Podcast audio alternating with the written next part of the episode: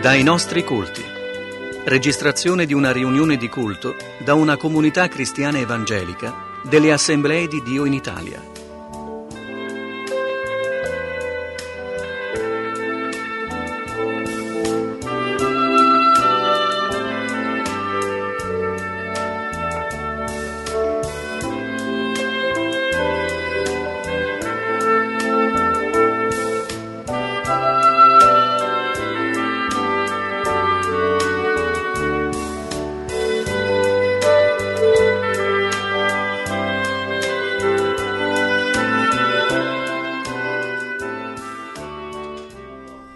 Ecclesiaste, libro dell'Ecclesiaste.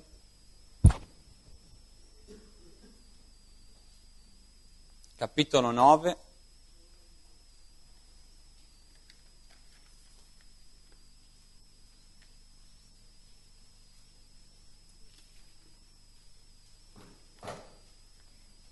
Leggeremo dal versetto 7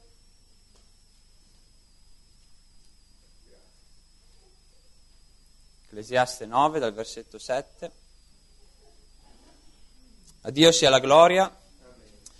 Va, mangia il tuo pane con gioia e bevi il tuo vino con cuore allegro, perché Dio ha già gradito le tue opere. Siano le tue vesti bianche in ogni tempo e l'olio non manchi mai sul tuo capo. Godi la vita con la moglie che ami durante tutti i giorni della vita della tua vanità che Dio ti ha data sotto il sole per tutto il tempo della tua vanità, poiché questa è la tua parte nella vita, in mezzo a tutta la fatica che duri sotto il sole. Fin qui la parola del Signore. Ora conosciamo tutti, vero, lo scrittore di questo libro, eh, Salomone, che era il figlio del re Davide. Salomone eh, aveva preso il posto di suo padre per poter compiere quello che era il servizio che già suo padre faceva, quello di essere il re di Israele. Salomone era giovane e Dio, vero, vi ricordate, si era rivolto a lui chiedendogli cosa voleva che cosa desiderava di più di ogni cosa e Dio gliel'avrebbe concessa. E Salomone, vi ricordate, fece quella bellissima richiesta che era quella di avere un cuore intelligente, avere un cuore sapiente, avere un cuore che comprendesse bene e sapesse discernere tra il bene e il male, perché lui proprio si sentiva incapace anche di poter compiere questo servizio. E Dio che ha gradito la sua richiesta, ha gradito la sua preghiera e gli concedette questo. E Salomone noi lo ricordiamo appunto per quell'uomo che ha avuto e ricevuto una sapienza particolare, una conoscenza particolare, un'intelligenza particolare. E oltre a questo il Signore lo ha benedetto perché poi gli ha voluto dare di più di quello che in realtà Salomone aveva chiesto, donandogli anche delle cose materiali. E questo è arrivato perché Salomone non ha cercato questo, lui ha cercato prima di fare e di avere delle cose spirituali. E Salomone lo ricordiamo appunto per quello che ha scritto Proverbi e per quello che ha scritto anche questo libro. Salomone fin dall'inizio eh, considera la vita sotto il sole, fa delle sue opinioni, guarda, osserva e di fronte a quello che è una cosa certa, la morte, dirà che alla fine tutto è vanità, è tutto inutile, è tutto un correre dietro al vento, perché di fronte alla morte poi tutto svanisce, tutto sparisce. Ma Salomone in questi passi eh, fa qualcosa di diverso. Prima ha una visione un po' pessimista, potremmo dire così, poi invece incoraggia, incoraggia a vivere la vita, incoraggia a saziarsi anche delle cose di questa vita, a mangiare il pane, a bere il vino, cose che ci, ci appartengono a noi, a godere la vita con la propria moglie, con il proprio marito, cose belle, cose che Dio ha creato. E a volte spiritualizziamo troppo, tendiamo a spiritualizzare troppo, ma Dio ci ha dato anche delle cose in questa terra che, se fatte alla sua volontà, sono giuste e si possono godere, perché no? E quindi questo passo appunto incoraggia invece a noi anche credenti a godere delle cose che Dio ci dà. Non è sbagliato. Anzi, il Nuovo Testamento ve lo dice, ogni cosa che fate, fatela alla gloria di Dio, sia che mangiate, sia che beviate. E, e quindi questo passo incoraggia in un certo senso. Ma questo passo, oltre a parlarci di tutto questo, ci parla anche di Gesù Cristo. Perché la parola di Dio è una parola che parla di Gesù. Dal primo versetto all'ultimo versetto è una parola che continua a parlare di Gesù. Perché come stiamo studiando il venerdì, Gesù è la parola. E noi in ogni parte della scrittura, anche da questi versetti che possono parlarci della vita, in realtà ci parlano di Gesù, ci parlano della sua opera, ci parlano della sua redenzione, ci parlano del suo sacrificio che lui ha compiuto. E noi deduciamo questo perché al versetto 7 leggiamo mangia il tuo pane con gioia e bevi il tuo vino con cuore allegro. Ora noi sappiamo che nel Nuovo Testamento il pane e il vino sono eh, quegli elementi del quale Gesù si utilizza per rappresentarsi. E Gesù stesso si rappresenta proprio come il pane e come il vino. Vi ricordate Gesù nel, nell'ultima Pasqua? Era seduto a tavola con i suoi discepoli e Gesù prese del pane, lo spezzò e disse questo è il mio corpo. Poi prese il calice e disse a loro questo è il mio sangue. Gesù si stava rappresentando con questi due alimenti che fanno parte della nostra vita. E Gesù chiaramente stava parlando in metafora, era un messaggio figurativo. Gesù stava appunto dicendo che spezzando il pane, che di lì a poco la sua vita sarebbe stata spezzata e prendendo il calice stava dicendo che di lì a poco il suo sangue sarebbe stato versato sulla croce. Era un messaggio spirituale. E Gesù in quella circostanza, in quel momento, che si trovava lì seduto con loro, lanciò anche un altro tipo di messaggio. Ed è quello che stamattina voglio dare anche a voi, perché il Signore l'ha messo proprio nel mio cuore. E Gesù lo stava lanciando proprio anche in quel momento a quei discepoli. Ed era quello di cibarsi di lui. Perché Gesù aveva detto, quando ha preso il pane e lo ha spezzato, disse prendete e mangiate, questo è il mio corpo. E quando prese il calice disse prima bevetene tutti, perché questo è il mio sangue. Gesù stava lanciando un messaggio spirituale e stava dicendo a loro che si dovevano cibare di lui. E lui si, Gesù stesso appunto si presenta con il pane e con il vino. Ma era un messaggio che Gesù aveva già annunciato. Vi ricordate al capitolo 6 di Giovanni, in quel famoso capitolo di Gesù il pane della vita, dice ai giudei, in verità, in verità, io vi dico che se non mangiate la carne del figliuolo dell'uomo e non bevete il suo sangue, non avete la vita in voi. Chi mangia la mia carne, beve il mio sangue, ha vita eterna, perché la mia carne è vero cibo e il mio sangue è vera bevanda. Chi mangia la mia carne e beve il mio sangue, dice, dimora in me ed io in lui. Gesù stava dando questo messaggio, che era un messaggio spirituale. Dico questo perché dei giudei credevano che il cibarsi di lui era inteso proprio nella maniera di mangiare un pezzo di pane. Infatti loro si, si stupivano, erano scandalizzati perché appunto dicevano ma come, ma come Gesù, noi dobbiamo cibare del tuo corpo? Ma i giudei erano accecati spiritualmente, loro non capivano perché perché i giudei stavano cercando Gesù, e Gesù lo dice, perché Gesù aveva saziato il loro ventre. Perché Gesù aveva operato, vi ricordate, nella moltiplicazione dei pani, I giudei erano stati saziati dal punto di vista fisico e cercavano Gesù perché erano stati saziati nel loro bisogno, che era un bisogno materiale. Ma Gesù dirà appunto loro, voi mi cercate per questo motivo, ma adoperatevi per cibo che dura in vita eterna, non per cibo che perisce. Era questo il messaggio che Gesù stava lanciando.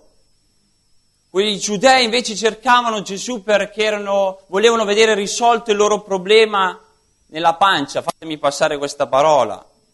Gesù invece voleva mettere in evidenza un altro problema, un altro problema da risolvere, ed era il problema che c'è nel cuore dell'uomo. È un problema spirituale che tu hai. Non cercare Gesù solo per vedere risolti i tuoi problemi materiali.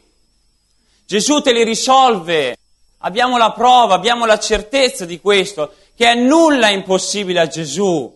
Ma non cercare Gesù solo per vedere risolti questi tipi di problemi.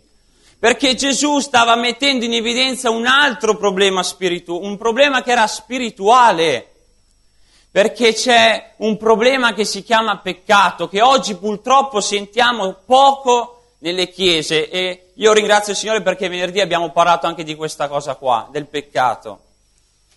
Perché il peccato ti tiene schiavo, perché il peccato ti tiene legato, e tu che credi forse di correre, di saltare, in realtà sei imprigionato dal peccato.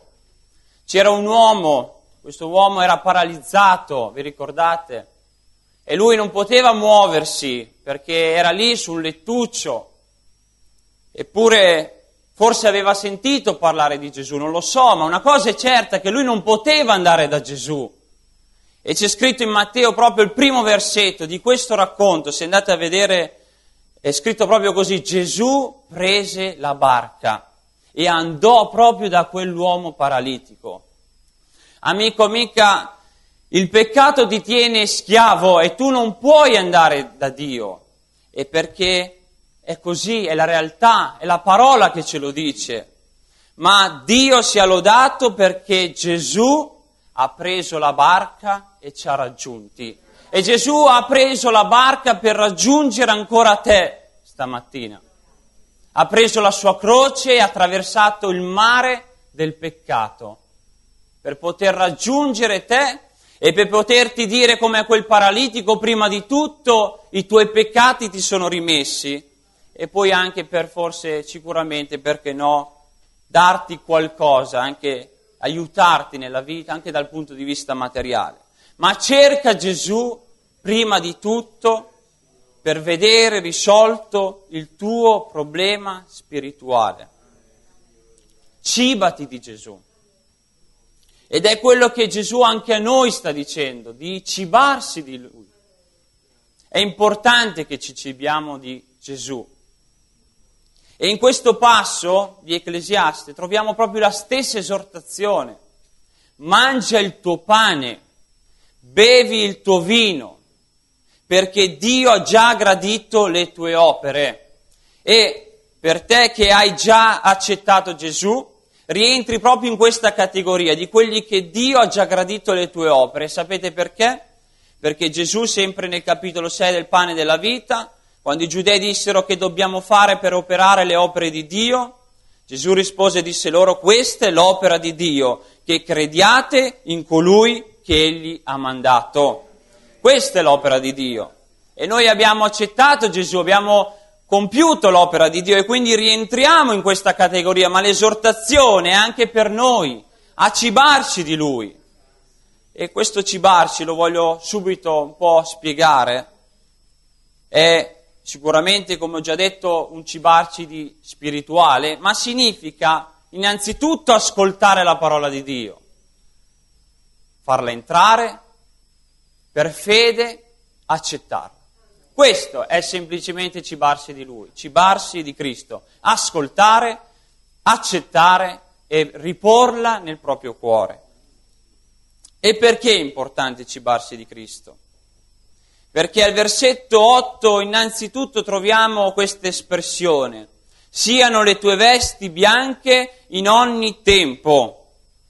È la prima esortazione cibarci di Cristo ci aiuta a mantenere le nostre vesti bianche. E voglio spiegare innanzitutto per cosa intendiamo veste e per cosa intendiamo bianca.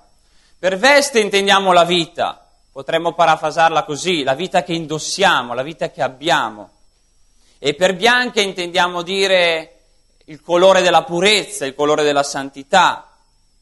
E noi credenti possiamo dire questo, che quando abbiamo accettato Gesù come il pane disceso dal cielo, che ci ha saziati nel profondo del nostro cuore, Egli ci ha donato anche una nuova vita, una nuova veste. Possiamo vero dire questo stamattina? Che Dio ci ha dato una nuova vita, che ci ha dato una nuova mente, ci ha dato un nuovo cuore e ce l'ha data bianca perché il sangue di Gesù ci ha lavati, ci ha perdonati, ci ha purificati da ogni peccato.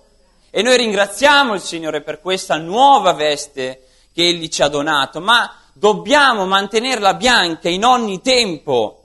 E per fare questo abbiamo bisogno di cibarci della parola di Dio. È la parola di Dio che ci santifica, è la parola di Dio che ci purifica.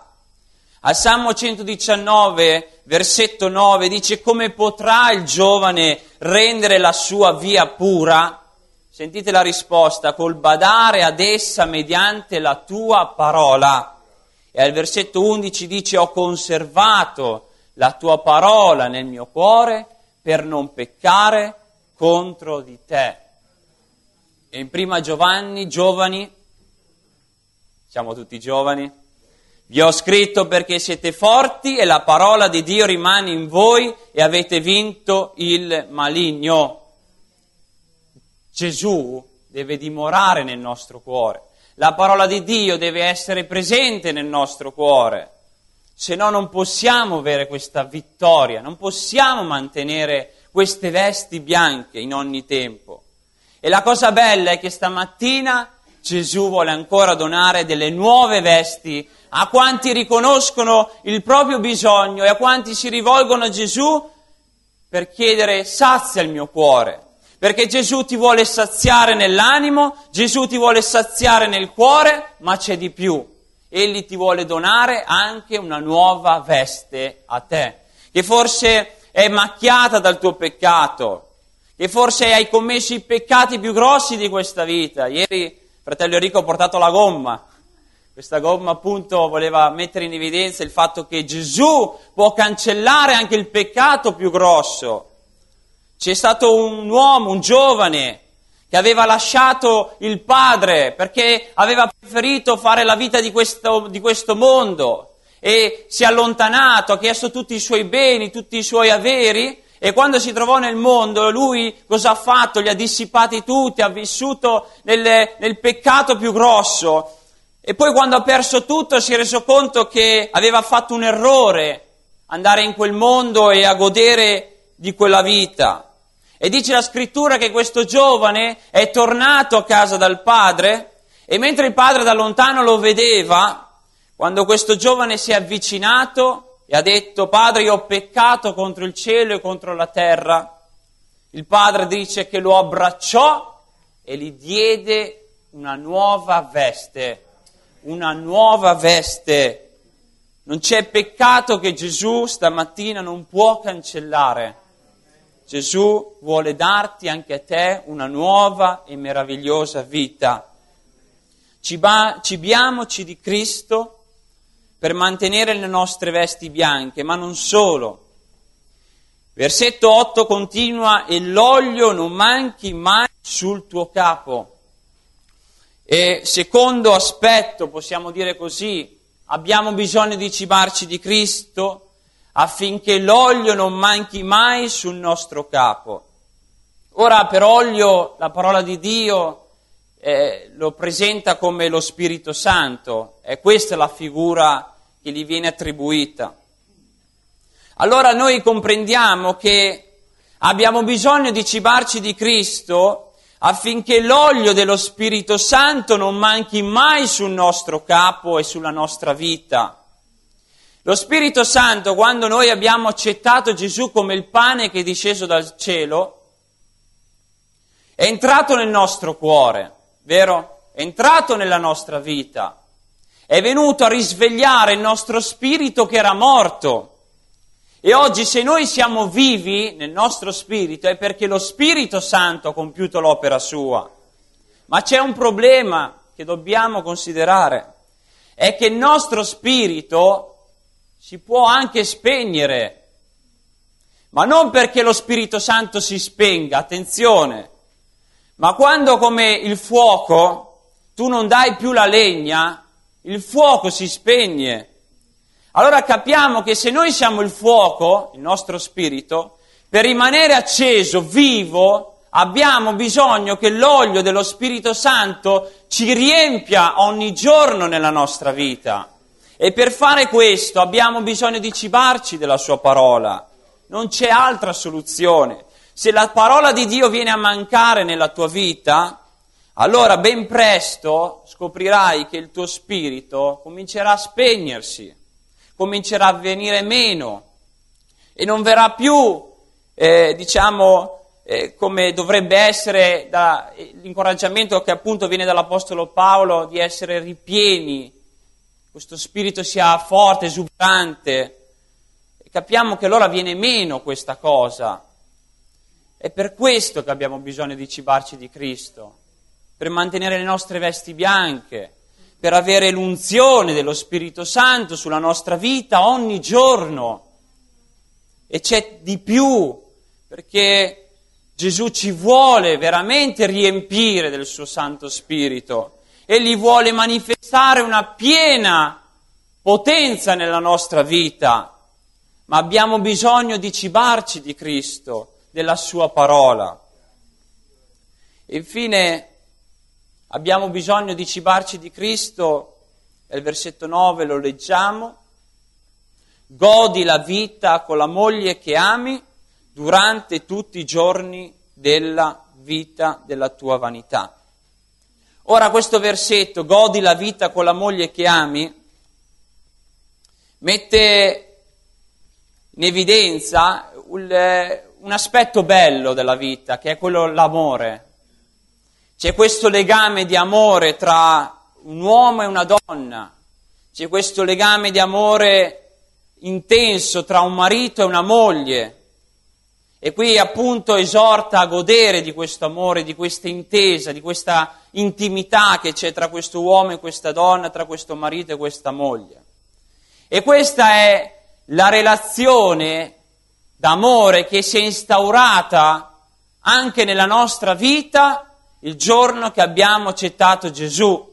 Perché Gesù, il pane che è disceso dal cielo, ci ha saziati, ci ha donato una nuova vita, ci ha donato lo Spirito Santo, ma ci ha donato anche la grazia di avere un rapporto di comunione con il Padre. Abbiamo instaurato questo rapporto di amore che ci tiene stretti a Lui e noi lo ringraziamo per questo. Ma questo può venire meno, come può venire meno anche il nostro spirito, dal momento che manca il nutrimento nella tua vita. Se non ti cibi di Cristo, questo legame d'amore verrà sempre meno, ma non per causa di Dio, perché è un problema che invece parte da noi. Noi non vogliamo essere come quelle cinque vergini che quando lo sposo è arrivato, quelle cinque sono state disavvedute e hanno perso l'opportunità di incoronare quell'amore particolare che ci doveva essere con lo sposo. E noi non vogliamo arrivare al giorno che possiamo incoronare il matrimonio più bello della nostra vita, quando la sposa, la Chiesa si incontra con lo sposo noi non vogliamo perdere questo incontro meraviglioso. Abbiamo bisogno di cibarci della parola di Dio. È questo che mantiene vivo il nostro rapporto con Dio. È la parola di Dio. E la cosa bella è che forse tu in questa categoria non ci entri proprio. Se accetti Gesù stamattina e lo riconosci come il pane che è disceso dal cielo, Egli ti vuole donare una nuova vita, ti vuole mettere la caparra dello Spirito Santo e vuole, entrar, far, e vuole farti entrare a far parte di questo rapporto d'amore, di questo legame d'amore. Concludo con una domanda che io credo che possa essere rivolta a tutti quanti noi, credenti e non credenti. Di chi ti stai cibando? Forse questa esperienza col Signore non l'hai fatta e forse ti stai cibando di questo mondo perché credi che questa vita possa riempire il tuo cuore.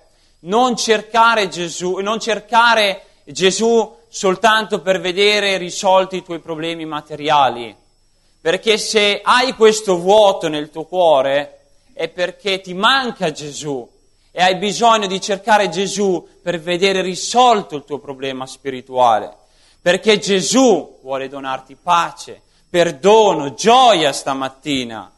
Quindi di chi ti stai cibando? Hai questa opportunità che stamattina ti puoi cibare di Gesù. Forse hai provato tutto fuori. Sii onesto, io credo che nulla ha riempito veramente il tuo cuore, ma stamattina prova a cibarti di Gesù. Credi nel Signore Gesù. Fratello, sorelle, lo rivolgo anche a me. Di chi ci stiamo cibando? Perché se questo è venuto meno, significa che ci fa comprendere che il motivo per cui forse le nostre vesti si sono macchiate è proprio perché abbiamo smesso di cibarci di Gesù. Se il nostro spirito si sta spegnendo è perché manca Gesù. Se forse non ti senti pronto al suo ritorno e non vivi più questo rapporto di amore con Lui è perché manca Gesù. Di chi ci stiamo cibando? Questa è la domanda che voglio riporre a me stesso e a tutti voi. Io spero che stamattina possiamo rivolgerci al pane che è disceso dal cielo, perché Gesù non è qui per condannare nessuno. Egli ci presenta la verità, ma ci presenta anche un altro aspetto che anche venerdì abbiamo studiato, la grazia, l'amore, il perdono. Gesù vuole perdonarti anche per il tuo peccato, perché Egli lo può fare.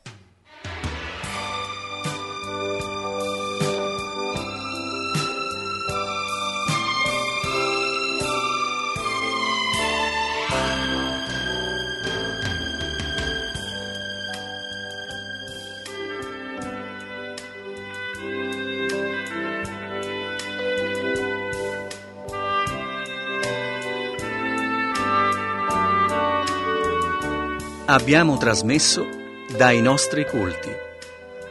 Registrazione di una riunione di culto da una comunità cristiana evangelica delle Assemblee di Dio in Italia.